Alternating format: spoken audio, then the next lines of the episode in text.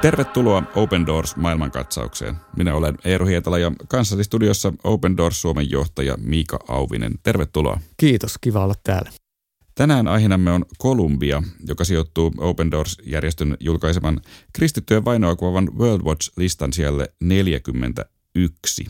Miika, millainen on Kolumbian historia tällä World Watch-listalla?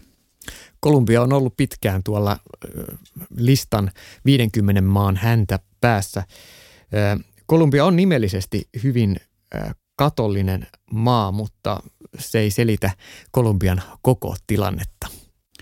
Niin todella, kun tätä World Watch-listaa lukee ja päätyy Kolumbian kohdalle, niin sitä voisi ajatella, että onko tässä nyt tullut listan tekijälle jokin virhe, koska tuntuu oudolta, että Kolumbiassa olisi näin huono tilanne, koska maa on siis hyvinkin kristitty enemmistöinen. Joidenkin laskelmien mukaan ilmeisesti 90 prosenttia Kolumbian väestöstä on kristittyjä. Mutta mikä selittää Kolumbian mukanaolon tällä listalla? Mm. Tuo on hyvä kysymys. Watch-lista on laadittu vuodesta 1993 lähtien, jotta voidaan ymmärtää kristittyjen kokemaa uskonnollista vainoa ja uskonnon vapauden kaventamista eri maissa. Ja Kolumbia on yksi esimerkki maasta, jossa nimellisesti katolisessa maassa esiintyy kuitenkin äärimmäisen vakavaa ja julmaa kristittyihin kohdistuvaa vainoa. Ja se johtuu siitä, että Kolumbia on repinyt raaka vasemmistosissien ja hallituksen välinen ää, sisällissota jo yli 50 vuotta. 1960-luvulla maaseudun köyhät viljelijät muodosti marksilaissosialistisen ideologian innoittamina useampia tällaisia sissijoukkoja, jotka ovat järjestelmästi häirinneet, kiristäneet, siepanneet ja tappaneet tuhansia ihmisiä, etenkin kristittyjä, koska tämän marksilaisen ideologian näkökulmasta nimenomaan kristityt on ö, vihollisia. Ja nämä sissiliikkeet alkoivat rahoittaa toimintaansa sitten myös erilaisten rikollisuusmuotojen kautta, muun muassa huumebisneksen avulla.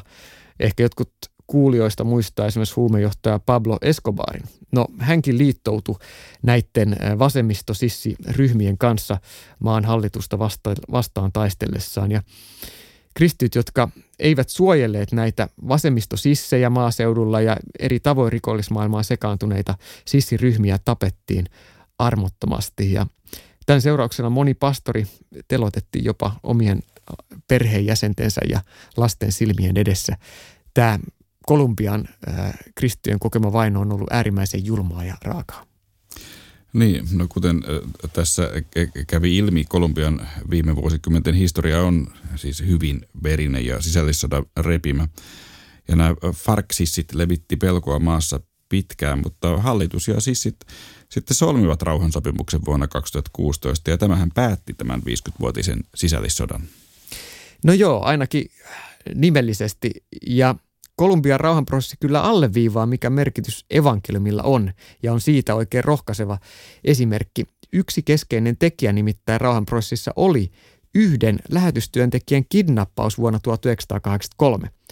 Silloin Kolumbian suuri vasemmistoterroristijärjestö juuri tuo FARC kaappasi amerikkalaisen lähetystyöntekijän Russell Martin Stendalin panttivangiksi ja piti häntä viisi kuukautta vankinaan viidakossa – ja tuona aikana Stendal keskusteli näiden sissien kanssa. Hän oli pitkään tehnyt lähetystyötä Kolumbiassa ja jakoi evankeliumin häntä vanginneille sisseille. Ja sen seurauksena muutama näistä sisseistä tuli uskoon. Ja pikkuhiljaa etenkin Farksissien riveissä ja siellä johtohahmojen keskuudessa etenkin evankeliumi lähti leviämään. Pikkuhiljaa armo kosketti, murhamääräyksiä ei enää pantu täytäntöön, ajatukset muuttu. Ja vuoden 2016 tuossa rauhan neuvotteluissa Kolumbian suurimpien terroristijärjestöjen Farkin ja ELNn johtavista neuvottelijoista useampi oli itse asiassa eh, tunnustavia kristittyjä itse, joka on aika järisyttävää, kun puhutaan eh, sosialisti-marksilaisesta eh, vasemmisto-sissi-organisaatiosta. Tällä hetkellä jopa noin 10 prosenttia Farkin taistelijoista arvioidaan, arvioidaan tulleen kristilliseen uskoon ja jo pelkkä tämä rauhan sopimus Kolumbian hallituksen ja FARC-vasemmistosissien välillä oli 2016 tosi suuri saavutus ja sehän toi Nobelin rauhanpalkinnon neuvottelijoita johtaneelle presidentti Juan Manuel Santosille. Joten kyllä tämä on yksi esimerkki taas siitä, miten evankeliumi ja sen aikaansaama sydämen muutos, minkälaisia valtavia yhteiskunnallisia seurauksia sillä voi olla? No Kolumbian tilanne ei sitten kaikilta osin ole kuitenkaan parantunut. Valitettavasti ei. Eli rauhanprosessi ei missään määrin, niin kuin voi arvata, yli 50 äärimmäisen sotaisan vuoden jälkeen ole ollut yksinkertainen. Ensiksikin tämä rauhan ehdotus alistettiin kansanäänestykselle. Se, se niukasti jäi saamatta kansan enemmistöä tukea. Ja toiseksi nämä vasemmistosissit, jotka tämän rauhansopimuksen myötä tulivat osaksi rauhanomaista poliittista elämää, on nyt poliittisen valta-aseman myötä jonkin verran käyttäneet valtaansa nimenomaan hyvin vasemmistolaisen ja kristillisyyttä vastustavan politiikan luomiseen, joka on osaltaan kyllä vaikeuttanut kristittyjen ja kristillisten kirkkojen toimintaa. Ja vielä sitten sen lisäksi muun muassa ELN ja monet muut jo alun perinkin rauhansopimuksen ulkopuolelle jättäytyneet vasemmistosissiryhmät on jatkanut aseellista konfliktia ja osa palanneet sitten asillisien sodankäyntiin myös tuon rauhansopimuksen jälkeen. Näin ollen edelleen kristityt on Kolumbiassa tuli linjalla monilla alueilla. Eli siis yhä toimii Kolumbiassa sissiryhmiä, rikollisryhmiä ja myös etnisiä ryhmiä, jotka kaikki voivat kristittyjä uhata. Mutta mi- millaista tämä nyt tällä hetkellä on, tämä kristittyjen kokema uhka Kolumbiassa? Se on usein nimenomaan kiristystä ja, ja vainoa ää, niin, että kristityt, jotka toimivat jossain kyläyhteisöllä tai tietyllä alueella, poistuisivat sieltä ja eivät niin sanotusti häiriköisi näiden sissien toimintaa. Muutama vuosi sitten Open Doorsin vieraana Suomessa oli entinen ELN joukkojen sissijohtaja Jose. Oli hieno hänen kanssa kiertää seurakuntia ja oli kyllä aivan todella rajua se, mitä, mitä Jose kertoi. Hän murhasi joukkojensa kanssa omien sanojensa mukaan liian paljon, sano satoja ihmisiä oman sissitoimintansa aikana.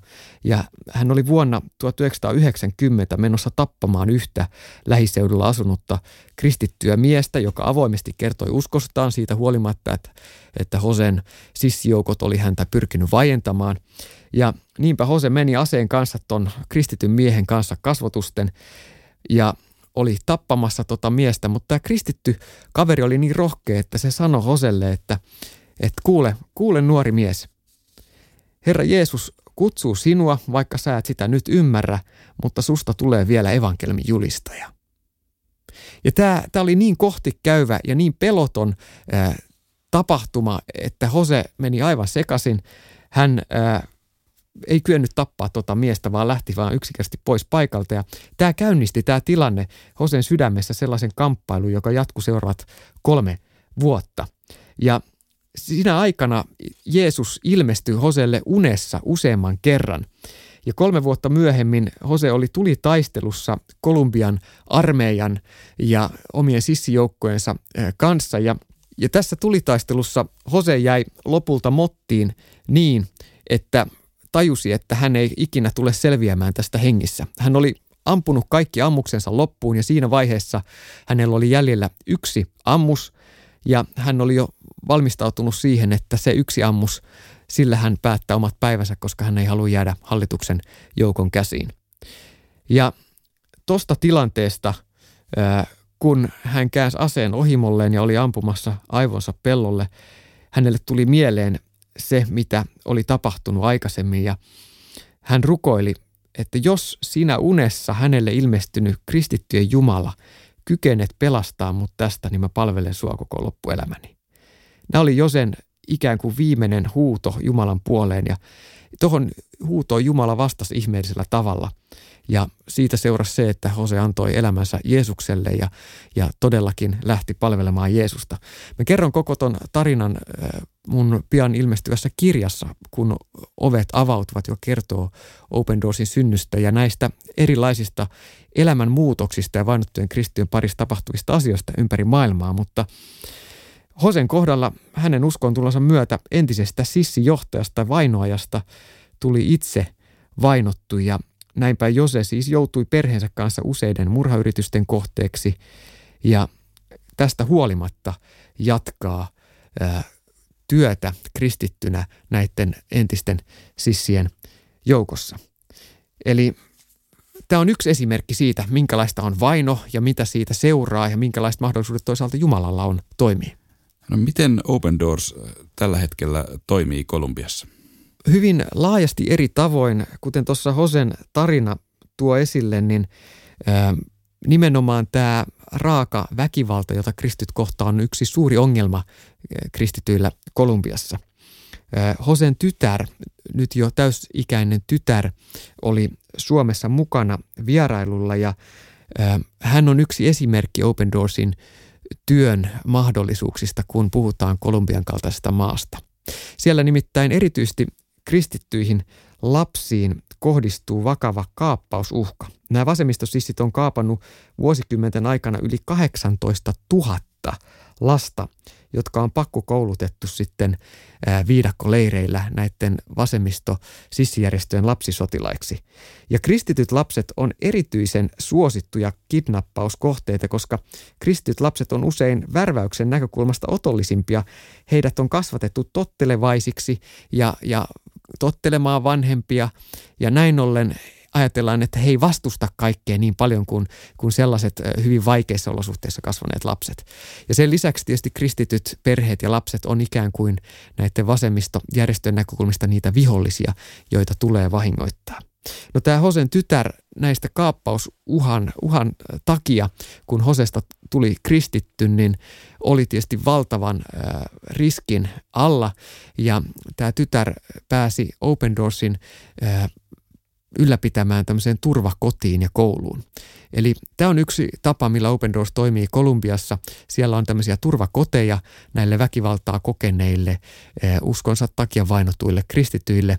Ja siellä on myös mahdollisuus kouluttautua lapsilla ja elää turvassa ilman tämmöistä väkivaltaista ympäristöä. Sen lisäksi meillä on näiden sissiliikkeiden parissa tapahtuvaa tavoittavaa työtä, raamattujen jakelutyötä ja sitten ihan väkivallan tapausten jälkeen traumaterapia näiden väkivaltaa kokeneiden kristittyjen parissa.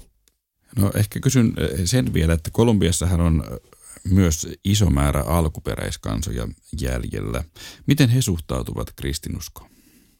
Moni olisi hyvinkin kiinnostunut kuulemaan lisää uskosta ja, ja moni on kääntynyt kristityksi, mutta eh, sillä on usein hyvin suuri hinta. Kristyksi kääntyneet Kolumbian alkuperäisasukkaat voi joutua vankilaan tai pahoinpidelyksi ja usein heidän omaisuus saatetaan takavarikoida tai viedä heiltä oikeus paikallisen kyläyhteisön palveluihin, puhtaaseen veteen ynnä muuta sen takia, että heidän nähdään kääntyneen vieraan uskonnon eli kristinuskon piiriin.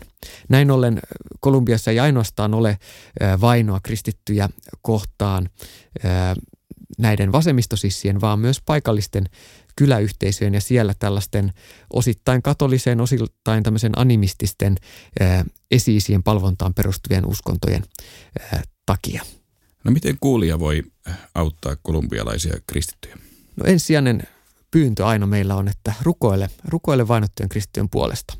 opendoors.fi kautta Kolumbia osoitteesta löytyy esimerkiksi Kolumbiaan liittyviä rukousaiheita ja lisätietoja. Toinen on toki tukeminen ja toimiminen. Työ Kolumbiassakin vaatii taloudellisia resursseja, mutta myös Kolumbian ja muiden vainottujen kristittyjen tilanteesta tiedottaminen ja työn eteenpäin vieminen Suomessa vaatii myös tekijöitä. Näin ollen myös toimiminen Open Doorsin työyhteydessä on tosi tärkeää. Tämä oli Open Doors maailmankatsaus. Open Doors-järjestö tukee vainottuja kristittyjä ympäri maailmaa ja muistuttaa siitä, että kristityt ovat maailman vainutuin yksittäinen kansanryhmä. Open Doors julkaisee joka vuosi World Watch-listan, joka kartoittaa kristittyjen vainoja ympäri maailmaa. Open Doors palvelee vainottuja kristittyjä yli 70 maassa. Lisätietoja saat osoitteesta opendoors.fi kautta Columbia.